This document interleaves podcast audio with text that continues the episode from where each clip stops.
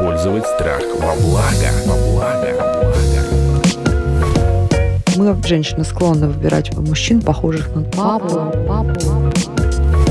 Он физически присутствовал в моей жизни, но никогда не интересовался ни мной, ни моим братом, братом, братом, братом. Почему же Екатерина опять и опять выбирает мужчин, который так же ее ранит и травмирует, как ее отец? отец? Екатерина не выбирает отца. Екатерина следует модели поведения матери. матери. Вот как. Почему это вообще происходит? Здравствуйте, это подкаст «Страхи и ошибки». Мы продолжаем наш сезон детских травм. И тема эта, конечно же, бесконечная, и каждый раз с каждым нашим героем мы ну, просто погружаемся в эти глубины переживаний, страданий, микро- и макротравм, которые, к сожалению, не проходят без последствий. Не только у ребенка, когда он ребенок, а очень часто взрослый человек даже не может вспомнить какой-то травмирующий эпизод, но повторяет одну и ту же ошибку, попадает в одну и ту же неприятную ситуацию, в один и тот же тупик. И только э, работа с психологом, ну или такая самостоятельная работа для людей, рефлексирующих и думающих, вдруг однажды приводит их к тому, что ниточки сегодняшних взрослых неудач и проблем упираются в какую-то детскую историю. И не проработав эту историю, не продумав ее, не переосмыслив ее, не излечив ее, человек не может выпутаться часто из лабиринта а, проблем во взрослой жизни. Сегодняшняя наша героиня понимает, почему ее проблемы сегодняшние, проблемы взрослой жизни, связанные с выбором определенного типа мужчин, не очень ей, как я понимаю, приятных в итоге, связано с непростыми отношениями ее девочки в детстве с ее папы. Здравствуйте, Екатерина. Здравствуйте. Вы знаете, у нас сегодня, ну, как, впрочем, и почти всегда, в студии блистательный психолог, медицинский психолог, кандидат психологических наук Артур Тимофеев. Здравствуйте, Артур. Всем привет.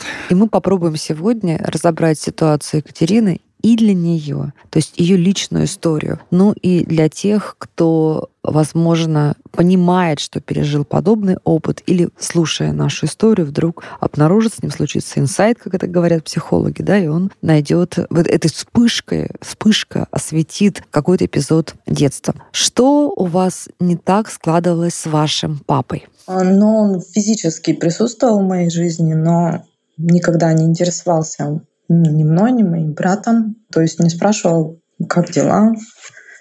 Получается, он морально никаким образом не интересовался ни мной, ни моей жизнью. И в основном только осуждал, обсуждал.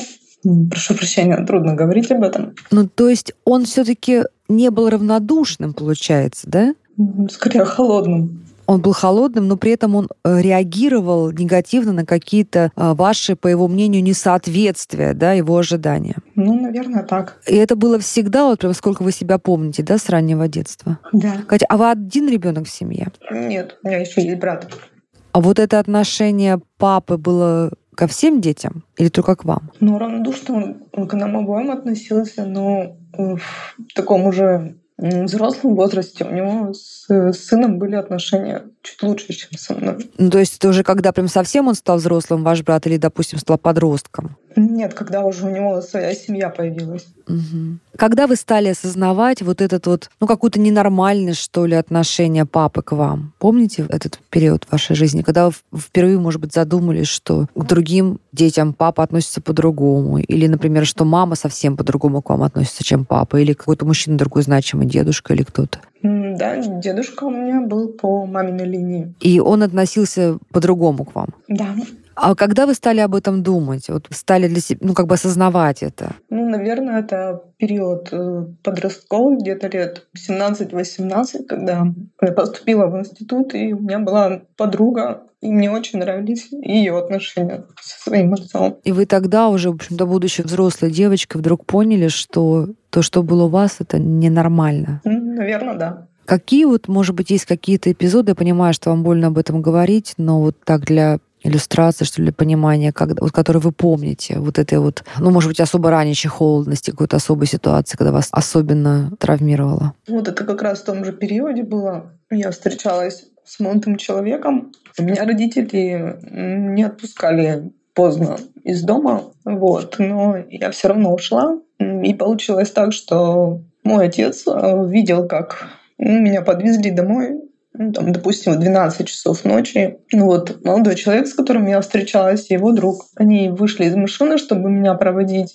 И, ну, получается, я их обоих поцеловала в щечку. У меня ни с которым из них не было близких отношений. Отец это видел. И, ну, в общем-то, когда я пришла домой, он меня очень оскорбил сильно. То есть обвинил вас в таком ненадлежащем поведении, да? Да, да. Смотрите, Артур, сейчас, конечно же, я вам передаю ваши бережные руки Катю, но что я слышу в этой истории? Я не слышу в этой истории про эмоциональную холодность. Я скорее слышу про то, что вот это вот неравнодушие, не безразличие, и, возможно, как ни страшно это прозвучит, мне так кажется, даже такая любовь своеобразная отца к дочери выражалась в какой-то уродливой форме. И, видимо, это какая-то глубокая проблема этого мужчины там из детства, из жизни. Ну, не знаю, это мне так кажется, давайте будем разбираться. Кать, Артур с вами сейчас поговорит. Екатерина, еще раз э, здравствуйте. Я позадаю вам немножко вопросы. Да, конечно.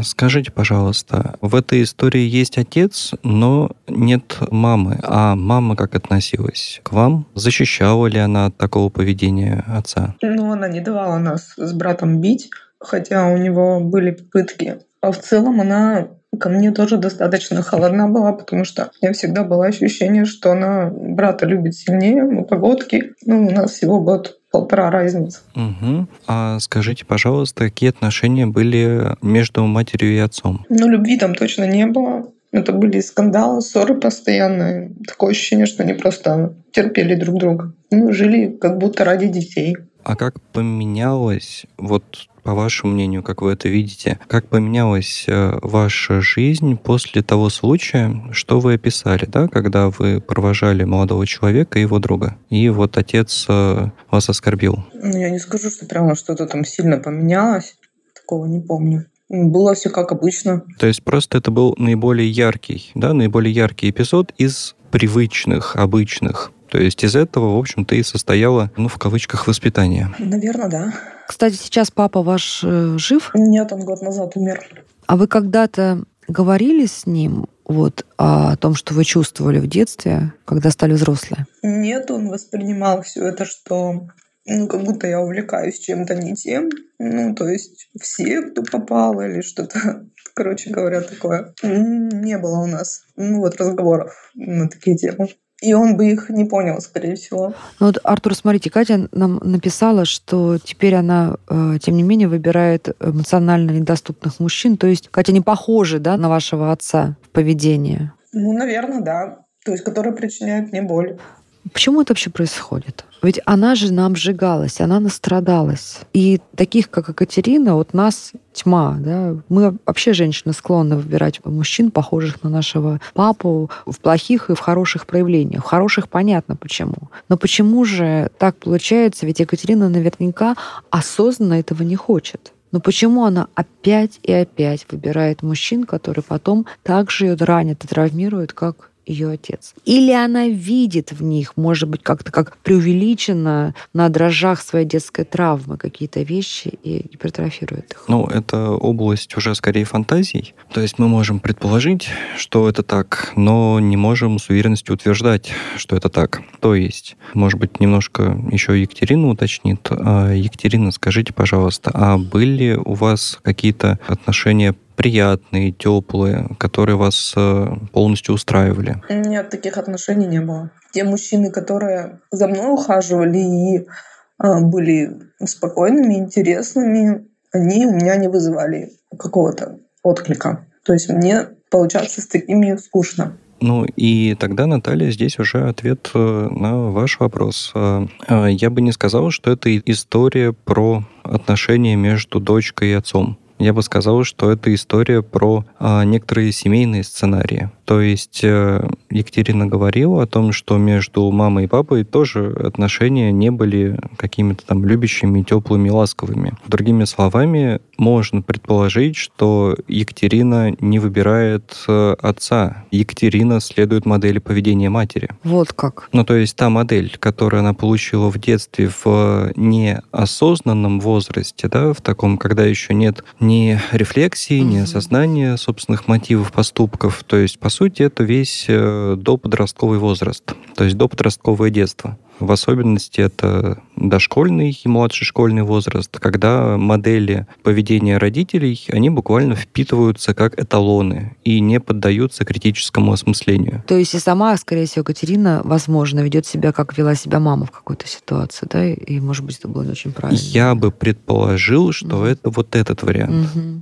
ведь когда мы говорим про этого мужчину, да, который травмировал Екатерину как отец, он давал некую не очень благоприятную модель отношений как муж, это же все равно один и тот же человек, да? Ну, то есть э, он какие-то свои вот эти изъяны эмоционально-психологические, он проявлял просто в две стороны, по отношению к детям и по отношению к матери. Угу. И когда, э, получается, Екатерина встречает какого-то мужчину, то наверное, происходит вот так, я предположу, я рассуждаю вслух, происходит так, что даже если она видит какой-то опасный звоночек, эмоциональной холодности или вот такого эмоционального насилия, одна часть ее психики говорит «беги», это похожее на худшее проявление твоего папы или твоего папы как мужа мамы. А другая часть сознания говорит, это так уютно и понятно. Это понятная мне история. Как вот такие отношения я знаю, а как другие я не знаю. И происходит как бы такая вот борьба ее сигнальной системы, и в конце концов побеждает та сигнальная система, которая говорит плохонько, но хотя бы понятно. Правильно я рассуждаю или не, не, не вполне? Здесь есть один важный компонент, который Екатерина сама проговорила про эмоциональное привлечение, но не с точки зрения там понятно, приятно, а с точки зрения эмоционально ну, как бы будоражит яркость эмоций. То есть те э, мужчины, которые проявляли к ней интерес и были там заботливыми мягкими, они не вызывали отклика. Mm. А это тоже связано с детством? Скорее всего, да. То есть это как раз э, те вещи, которые запечатлеваются у всех нас э, бессознательно, то есть э, в тот период времени, когда мы не способны на нормальную сознательную обработку. То есть у нее был опыт ярких переживаний, когда папа ее ругал. И они были негативные. Но вот какие-то наши там транзисторы запоминают, да, что просто остроту эмоций. И в этом мужчине, в новом, который повторяет по психотипу, там, по каким-то поведенческим моделям своего отца, она считывает, о, здесь остренько будет, да, здесь будут острые эмоции. А то, что они негативные, вот мозг включается, да. Получается так. А мужчина, который э, мягкий, спокойный, может окружить ее добром, э, заботой, что называется, играть в долгую, он для нее кажется таким пресноватым, да? Ну, для ее вот каких-то вот ну, рефлексов, как что ли. будто бы да. Э, Екатерина, угу. вот наши с Натальей размышления, как вам? Угу. Они откликаются В ту сторону нет? мы идем, как вы думаете? Скорее, да, потому что у меня был брак, где я полностью повторила модель матери. Угу. Вы бы хотели, да, а, сознанием, умом, да, рациональностью своей, вы бы хотели других отношений. Да, вот, да. А можете нам рассказать, вот, ну, попробовать вместе с нами сейчас э, вслух так помечтать, какую бы вы хотели семью для себя и для своих детей, какие это будут отношения, какой это будет мужчина? Вы все правильно сказали, то есть мне хочется заботы, внимания, любви. Я это головой все прекрасно понимаю но продолжаю выбирать не тех мужчин, причем, как вы и сказали, я вижу все эти звоночки на ранних этапах, когда мне, да, мозг говорит «беги», и я даже могу убежать, но потом все равно возвращаюсь. И получается, как будто я хочу, чтобы мне причинили еще больше боли. Причем я не понимаю, зачем а я скажу, зачем. Потому что для ваших э, отношениях с папой вот эта боль была единственным запомнившимся вам проявлением каких-то чувств к вам. Не безразличия. Не безразличия, да. По-другому он вам не показал, как. И э, все ваше вот это сознательно-бессознательно помнит то, как не безразличие к вам, как то, что вы не пустое место, было проявлено вот так вот негативом, криком. Знаете, бьет, значит, любит, да, вот это максима, метафора, которая, конечно же, больше, чем просто рукоприкладство.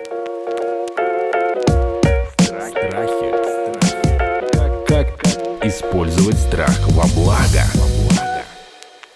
Что же делать, Артур? Уже было сказано, что такие вещи, они формируются в детском и чаще всего начинают формироваться еще в доречевом возрасте. То есть тогда, когда даже еще речь не сформирована, но отношения потихонечку уже формируются. Ну, то есть первые три года жизни. И активно формируются эти вещи до примерно 14 лет нашей жизни, тогда, когда у нас формируется уже более-менее взрослая рефлексия, прогнозирование и так далее. То есть тогда, когда мы сознательно можем осмыслить, что с нами происходит и почему это происходит. Вот до этого возраста буквально модели поведения родителей, они активно-активно ложатся на ребенка без того, чтобы ребенок мог их как-то переделать, изменить, модифицировать. Поэтому максимум, обычно максимум, что может сделать человек самостоятельно, это осознать. И по большому счету Екатерина этот шаг точно сделала. Она прямо говорит, а что... это огромный шаг. Это огромный да. шаг. Вот это вот осознание, что есть разделенность, есть беспричинная, как бы, да, бессознательная такая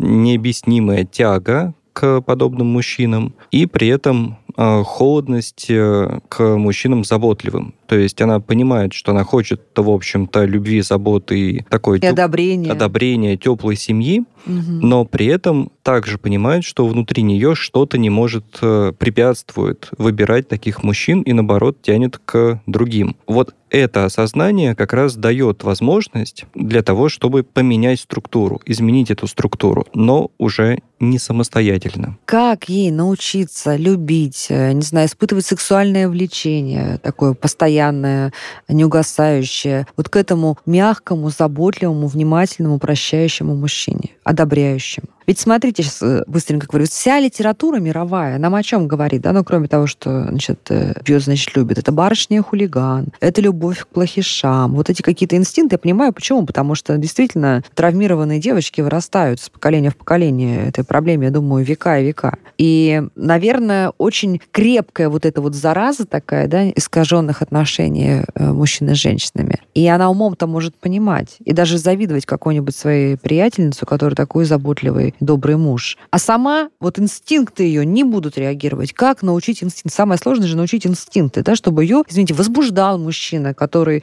от которого она слова грубого не услышит, и который во всем ее одобряет, и который мягок. Ну вот как раз та эмоциональная, бессознательная часть. Как я уже сказал, не самостоятельно. То есть, по большому счету, предел самостоятельной работы, он ну, практически вот, вот уже виднеется. Mm-hmm. Потому что переделать то, что есть внутри нас вот на таком бессознательном уровне, мы не можем, потому что это как хирург, который делает операцию себе на сердце. Угу. Хорошо. Когда Екатерина пойдет к специалисту, ну, ну, примерно хотя бы, что, какие задачи будут решаться и каким образом? В общих чертах. Будет решаться ряд задач, и это в данном случае путь не очень близкий, просто потому что мы имеем дело с не с локальной психотравмой, а с тем, что Екатерина жила в такой семейной системе на протяжении, ну вот, всего ее детства. Сформировавшемся мировоззрение мы говорим сегодня. Даже не о травмах, даже не о цепочке травм. Да, а... это, это не про травму.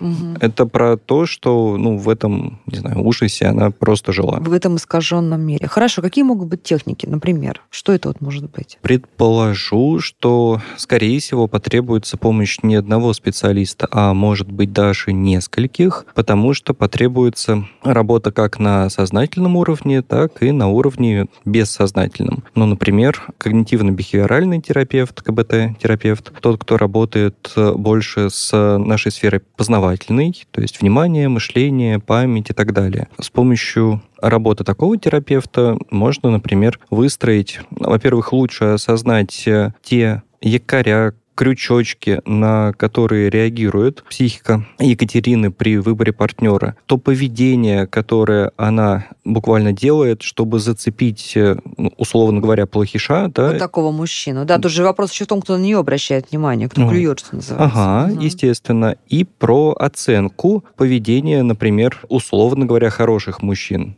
Ну, чтобы не выдаваться, да, условно у нас будут плохиши и хорошие. Вот. А, и вот про хороших, э, соответственно, какую оценку она им дает, как она их воспринимает, как она угу. их, даже не то что оценка, а именно ее отношение к ним, как она к ним относится, какие мысли у нее есть по поводу этих хороших мужчин, так, что она их там обесценивает, принижает, то есть делает их для себя же менее привлекательными. Это вот работа, например, КБТ-терапевта. А работа телесно-ориентированного терапевта, она скорее будет направлена на то, чтобы убрать э, телесные блоки, зажимы, некоторые вещи, связанные с бессознательным, которые проявляются в общении с там, плохими и хорошими мужчинами, да, чтобы усилить эту проработку на более таком глубоком бессознательном уровне. А, естественно, здесь может работать э, и арт-терапевт а, за счет э, арт-терапии, да, то есть искусства, вытаскивая те вещи, которые были, например, в ее детстве, и позволяя Екатерине прожить эмоционально то, что она не могла прожить тогда. Так, чтобы ее подсознательное как бы заместила какие-то негативные эпизоды в детстве на позитивные, на то, что можно назвать, наверное, грубо ложными воспоминаниями, да, но здесь они будут работать в плюс. В том числе... Или там ложными переживаниями. В том числе, если закончить эту мысль, действительно очень много терапевтических направлений, которые были бы полезны. И я не уверен, что в рамках одного единственного направления можно проработать все важные аспекты здесь. Тем не менее, если брать системную работу, то, возможно, она скорее скорее будет ретроспективный. То есть даже не начиная с детства, а наоборот, начиная с недавнего а, и как бы отматывая назад. И отматывая да? назад, угу. назад, назад, назад. Потому что чем более глубокие воспоминания мы берем, тем более сложными для осознания и проработки они будут. Поэтому... То тут... есть та травма или то скорее даже все травмирующее, весь травмирующий контекст детства Екатерины породил целую цепочку других травм уже взрослых, и разбирать нужно их в обратном порядке. Да, потому что психика будет как бы переобучаться на опыте угу. а, тех Ее травм, да, угу. которые не настолько глубоки и более осознаваемы, угу. более вербализуемы. Да. да. И за счет вот этого переобучения психики, то есть сама психика тренируется во время проработки психотравм, больше будет ресурсов, то есть возможностей для того, чтобы поменять уже родительские вот эти вот сценарии. И здесь будет э, не неоценима работа семейного терапевта. Ну, наверное, последний вопрос, э, прежде чем мы перейдем к завершению нашего разговора с Екатериной. А может ли быть такое, что один и тот же мужчина проявляет себя по-разному в зависимости от того, как, ну, грубо говоря, позволяет или сигнализирует, или как-то невербально предлагает ему женщина? И если Екатерина изменит что-то внутри себя, то один и тот же мужчина начнет с ней вести себя по-другому. И будет ее хвалить, и будет ее одобрять, и не посмеет давать э, какие-то жесткие оценки, не посмеет обесценивать. Скорее, вот эти вот плохиши, вряд ли они переобучатся и станут хорошими. Угу, то есть они, без иллюзии. Они, скорее всего, просто не прилипнут. Угу. То есть их э, тем, что Екатерина, например, простроит вот эти самые личные границы и не позволит с собой обращаться в жестокой манере, просто будет фильтром, который этих плохишей будет отсекать. Ну, я просто проговариваю специально для тех наших э, слушательниц, которые узнали свою ситуацию и пребывают в такой иллюзии. Сейчас я пройду психотерапию, я решу свои проблемы, и вот этот мой мужчина, которого я, значит, э, люблю и не получаю от него должное отношение, вот он изменится. Вот я это сделаю так, так, что он со мной больше не посмеет так себя вести. Да, так не, очень, не может Очень быть. может быть. Я изменюсь так, что он не посмеет себя со мной так вести, и поэтому отношения распадутся. Угу. Понятно. Вот, мне кажется, важно тоже это услышать. Екатерина, примерно проявилась у вас, прояснилась какая-то стратегия? Помог вам наш разговор? Конечно, спасибо большое за рекомендации. Думаю, что к ним прислушаюсь. Готовы вступать на этот долгий путь? Долгий, затратный во всех смыслах, но... Ну, я думаю, что другого выхода у меня нет, если я хочу mm-hmm. иных отношений. Я вам очень-очень искренне желаю этот путь начать. Наверное, он будет непростой, может быть, с какими-то, знаете, бросаниями, возвращениями, но тем не менее это будет движение, с каждым шагом которого вы будете исцеляться. И мне кажется, что и через месяц, уже там через два, вы уже почувствуете какие-то перемены, и что-то внутри вас начнет, вот, знаете, такие шестеренки разворачиваться. Потому что сколько бы не было нам лет, в точке вот осознания проблемы, всегда есть еще оставшаяся жизнь, которую мы имеем право прожить счастливо. Абсолютно согласен. Екатерина, ищите своего специалиста. Я уверен, у вас все получится. И Спасибо. главное, помните, что вы огромная молодец, потому что самый главный скачок вы сделали. Самый главный. Вы уже на пути, это очень здорово, и мы за вас будем болеть. Спасибо за разговор. Ну что, друзья, мы разобрали сегодня ситуацию с нашей героиней Екатериной, которая повторяет модель отношений своих родителей и травмирована не вполне благополучными эмоциональными отношениями с своим папой, папой, который демонстрировал эмоциональную холодность, либо наоборот такую очень негативную возбудимость. И так совершенно предсказуемо получилось, что в своей личной жизни Екатерина повторяет вот эти негативные сценарии, но она уже прошла огромный этап, она осознала, она начала искать и исследовать корни своих проблем, поэтому это тот самый случай, когда прогноз у нас с вами благоприятный, да, Артур, если Екатерина продолжит? Думаю, что да. Друзья, берегите себя, любите себя, работайте со своими травмами, потому что вы, безусловно, заслуживаете и обязаны быть счастливыми и эмоционально благополучными. Подкаст «Страхи и ошибки», сезон детских травм. Подписывайтесь ну и приходите к нам со своими историями. Подписывайтесь на подкаст на сайте ria.ru в приложениях подкаст с Web Store и Google Play. Комментируйте и делитесь с друзьями.